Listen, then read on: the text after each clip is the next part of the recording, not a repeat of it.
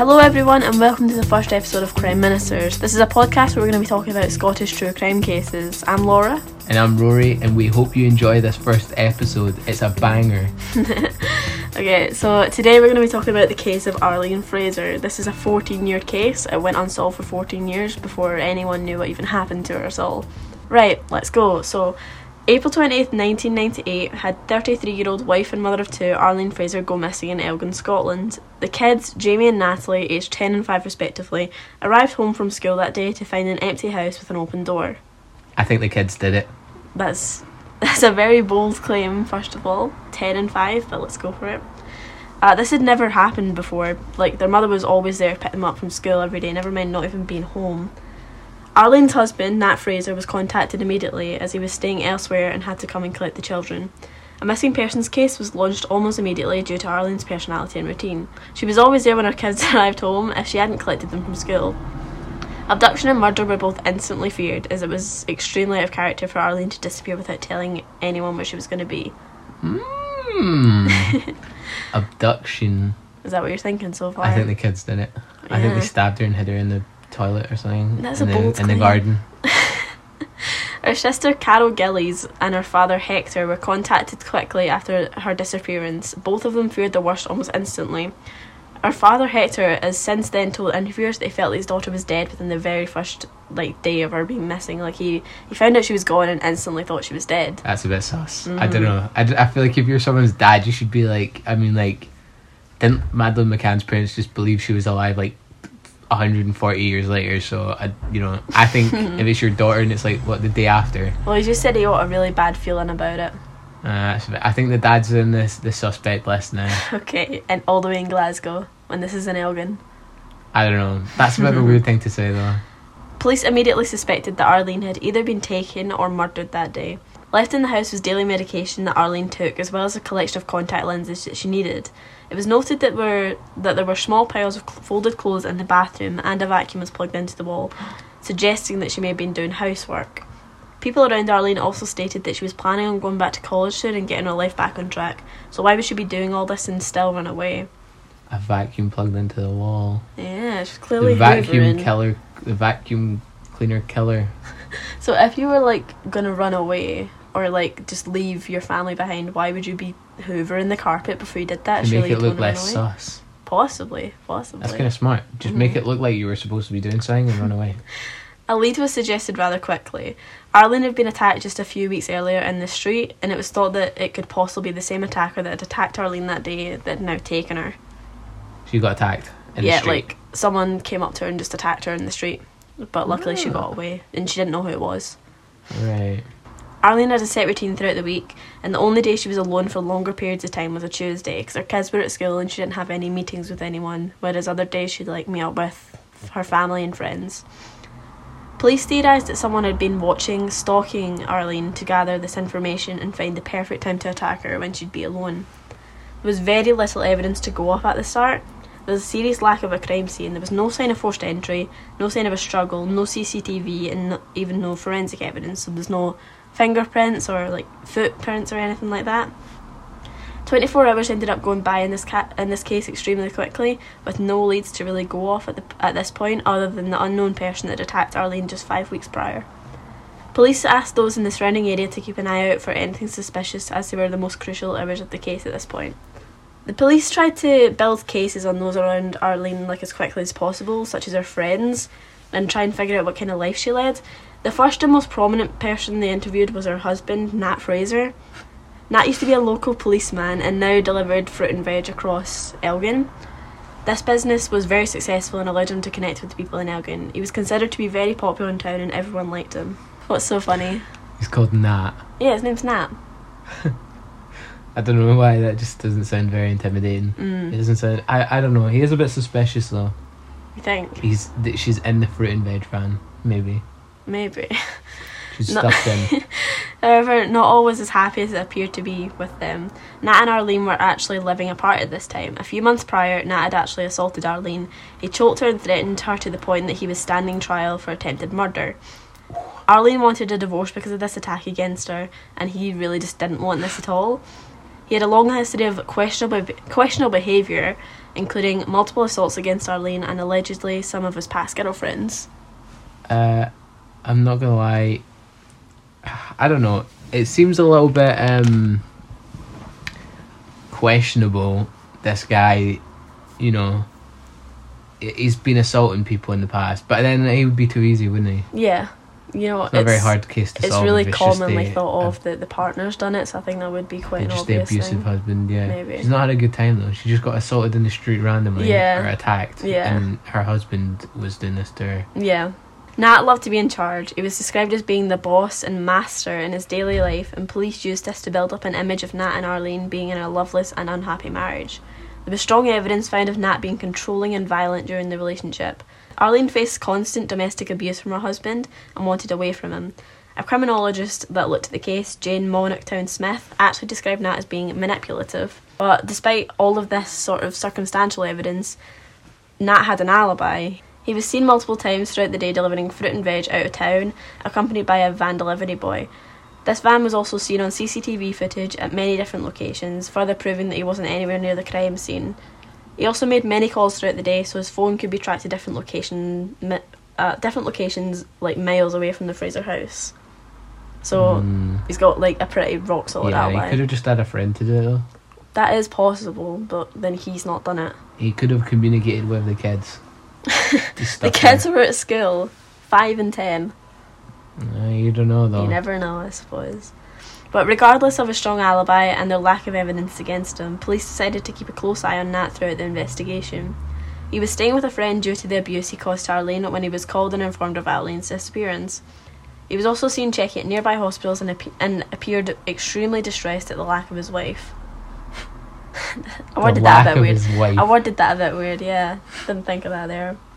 But after a few days of this, Nat slowly seemed to care less and less. He stopped contacting police for updates and coming to the police station for interviews, and now has to be contacted to be brought in. He is found to be making jokes to people in pubs about Arlene's disappearance and is quoted saying, The kids will get used to her being gone, clearly referencing his missing wife. Around this time, different news stories began to surface, accusing Arlene Fraser of many different things. One paper accused her of being on drugs, while another suggested that she was cheating on her husband and left her kids behind purposefully. People who knew Arlene immediately denied anything about this. They knew Arlene and they knew that this was not the type of person she was. She'd never do anything of that. What are you thinking about that? I don't know. Maybe she wasn't as good as she is presented to be. Perhaps. Well, police decided to further investigate these stories and these claims, and they were all proved to be false. Oh, So, a strand of Arlene's hair was tested and came back negative for any sort of drug being in her system. They also investigated any secret relationships she may have had, but these also ended up being false leads. While investigating these leads, the police discovered that the person behind these stories was none other than, nah. yep, Nat Fraser. He decided to argue his side by saying that he believed Arlene had run away and even referred to it as a betrayal. He accused her of abandoning their kids and taking his money that he had left behind in their shared house to escape to Spain. Bruh. Don't I don't really know where he's got Spain from, but he was very confident that she went to Spain. That's where everyone goes missing. I don't know. I feel like he's a bit sus, isn't he? I guess it, it depends how you look at this case.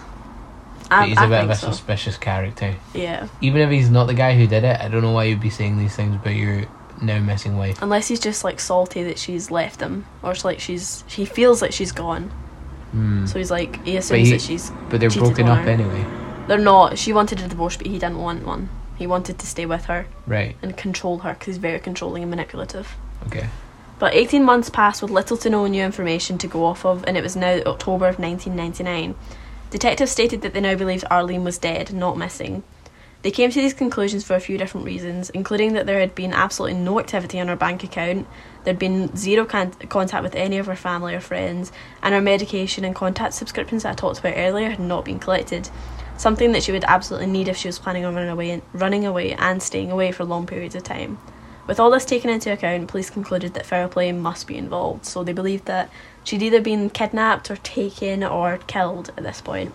However, Nat still firmly believed that, and this is a quote from him, she's gone to Spain, which detectives believe is highly unlikely due to all the reasons stated just there. Surely they would have like caught her getting on a plane or had some like record Yeah, of of her course. getting on a plane to Spain. hmm So then the only way for her to get to Spain would to be like via a boat. I guess. I don't know. But I mentioned medication a couple of times. I'm not entirely sure what medication is, but it was needed to be taken every single day, or she would be like struggling. Yeah. So, So, why is she? And She wouldn't just leave that. Contacts, she could get glasses, I suppose, because she had a, re- a repeat subscription. What's the point of paying for that if you're just going to use glasses? Anyway, police had a few private suspects of their own throughout this case, but one name continuously popped up. Nah. Yep, Nat Fraser again. It's extremely common in cases like this that the husband, wife, or partner ended up being behind it. Nat was actually accused of the attack on Arlene that had happened five weeks before her disappearance, which was, which they originally believed was un, was an unsuccessful attack against Arlene by the same person who had taken her the second time. So both of their theories were coming together right now that it could be the man and it could the man that attacked her and it could be Nat. They were the same person. Ah, but she didn't. But I would she not recognize him? She didn't see him. Right. Like he attacked her from behind. That's not very. I don't know. so he couldn't. He was just attacking this poor woman, and she didn't even get to see him. He did it from Yeah. behind. That kind of. Yeah. Was she? How old was she? And Thirty three. oh, I think he was just older than her as well. weird. Yeah, it's weird that I don't know if this attack what he planned to like kill her or kidnap her. It, it's just stated in a lot of records that it was an attack, so I'm not sure if he was trying to kill her or like take her money or something. But I don't know why he would do that. Yeah. But police believed that Nat was the person who would gain the most from Arlene's disappearance. In other words, he had the most motivation to see her gone. Firstly, he was still waiting his criminal trial for attempted murder against his wife, and if she was gone, she wouldn't be able to give evidence against him, and so he would be free because no one could accuse him of anything anymore. Arlene actually wanted a six figure divorce settlement from Nat, which gives a monetary mo- motivation to see her gone. He would also gain full control of their two kids if their mother wasn't there to look after them anymore. And like I've said, he's a very controlling man, so he'd probably like this. It's too easy though, isn't it? You think? Like, I mean, it does make sense. Like, it would make sense for it to be him, but surely it wouldn't remain unsolved for 14 years if it was just like all Because these. there's no evidence against him at this point. It's all purely like just like circumstantial. Yeah, I guess they could just find it like buried in the backyard or something, but I guess. Surely they'd notice though if the garden was dug up. yeah, I just think like this is a bit. I don't know. Maybe it is him, but it's Mm. very like. It would make a lot of sense. Yeah. Too much sense. People in Elgin originally like really backed up Nat. They knew him and he was the nice man who delivered fruit and veg to their door. There's no way they would do anything to harm his own wife. However, now that people had a full year and a half to reflect on this case, it made people change their minds.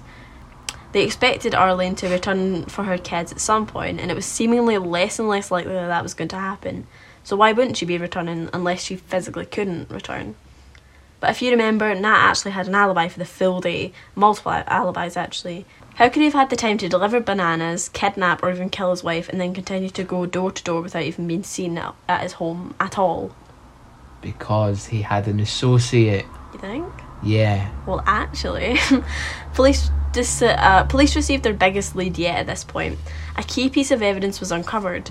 A mechanic came forward to say that he'd sold a Ford Fiesta to one of Nat's close friends on April 27th, the night before Arlene went missing. The car was paid for in cash and it seemed to be a very hush hush transaction. Fraser's friend, who turned out to be a farmer named Hector Dick, didn't want anyone knowing he had bought this car. But this brand new car was coincidentally disposed of the day after Arlene went missing. The car seemed to be a link. Could it have possibly been the vehicle that had enticed Arlene out of her house that day?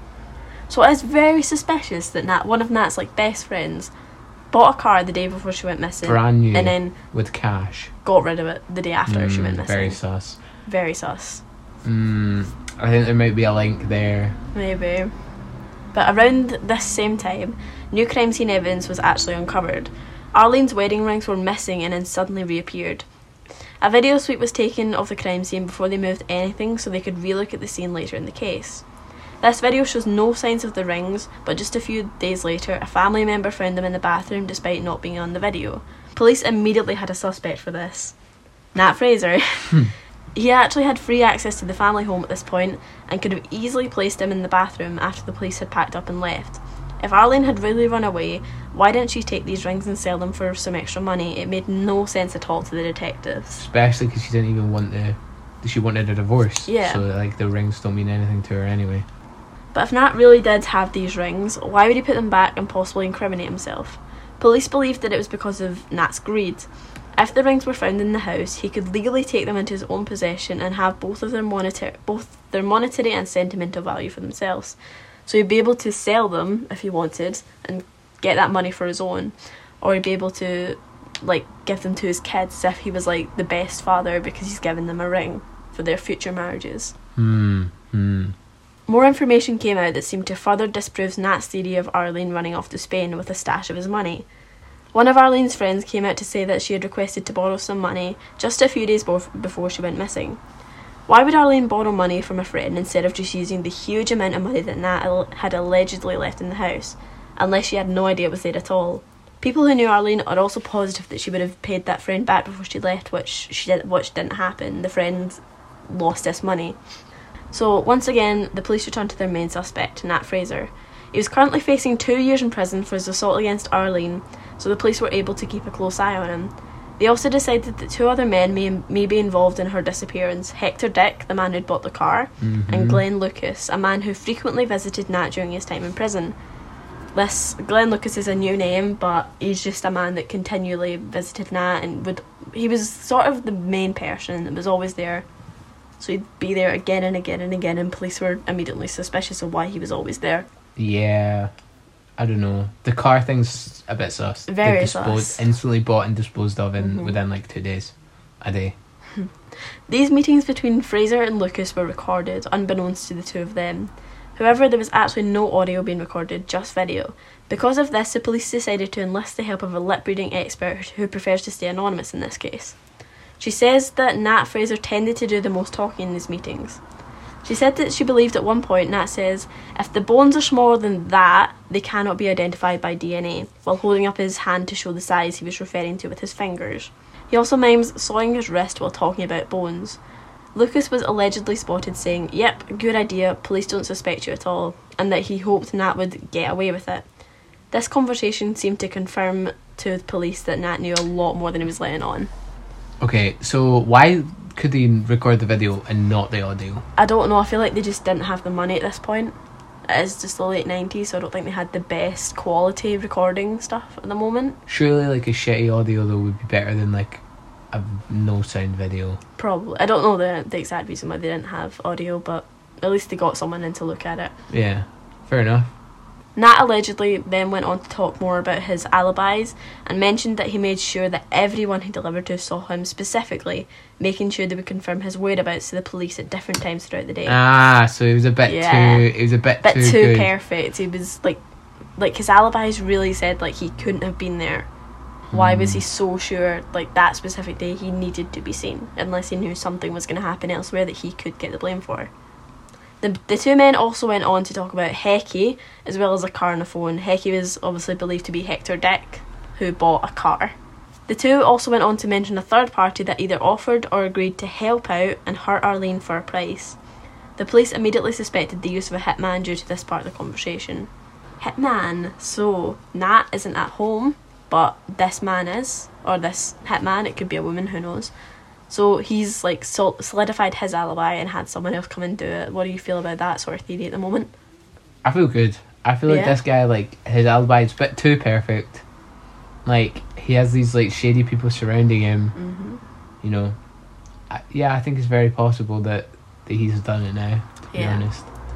So, in 2002, all three men were arrested and charged. Hector Dick and Glenn Lucas were both charged with being accomplices to conspiracy to murder, while Nat Fraser was charged with abduction and the murder of Arlene Fraser.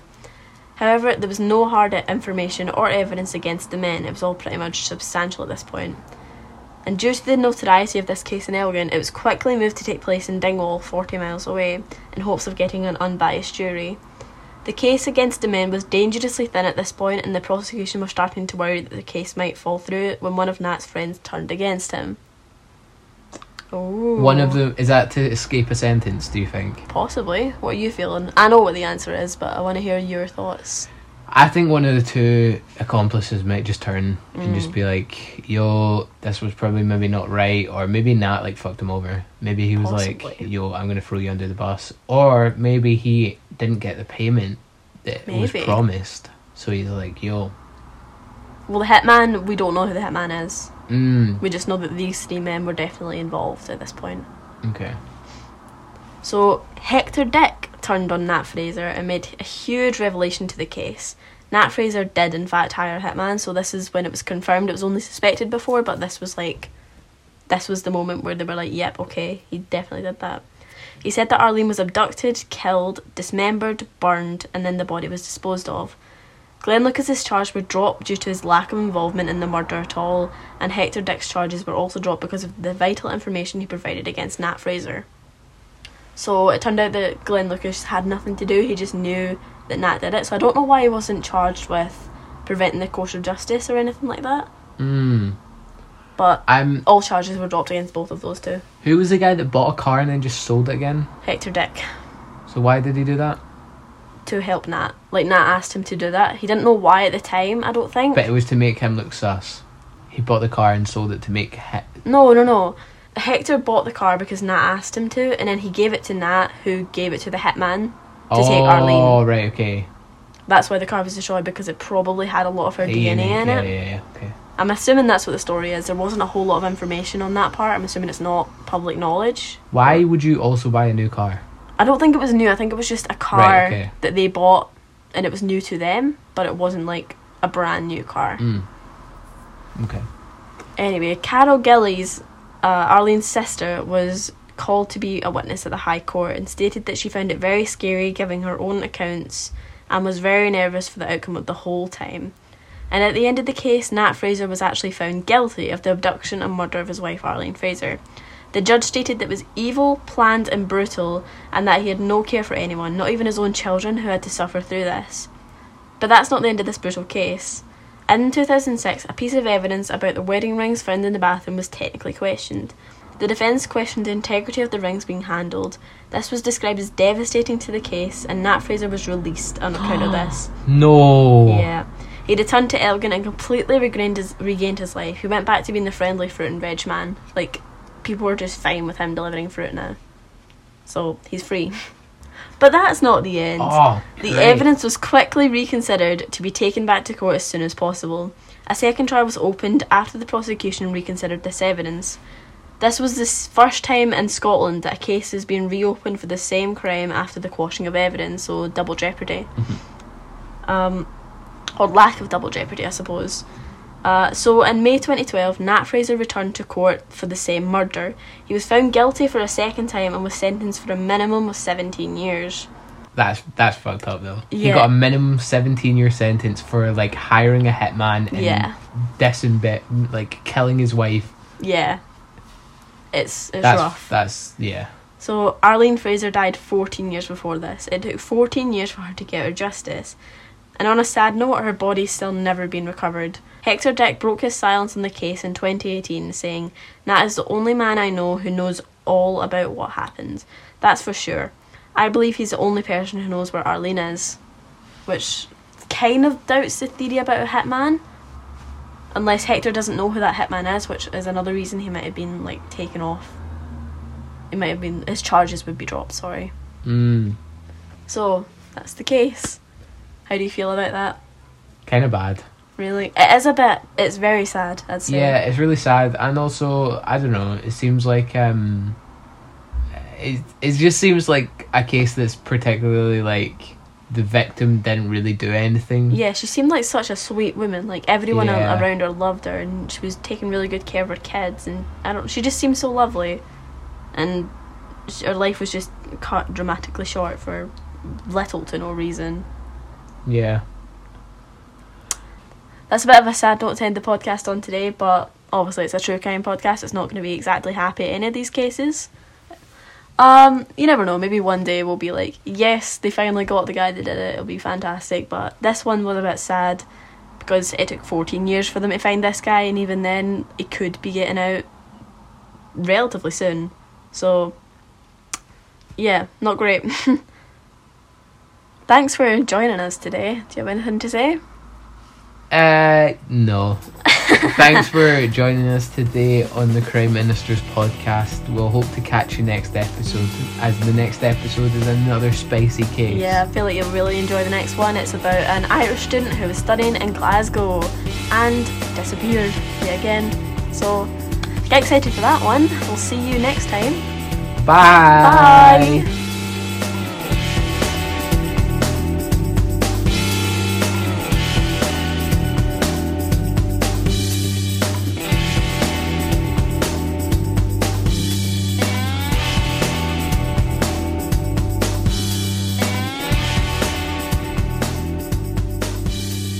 Thank you so much to Bensound, who provided the music we used in this podcast today.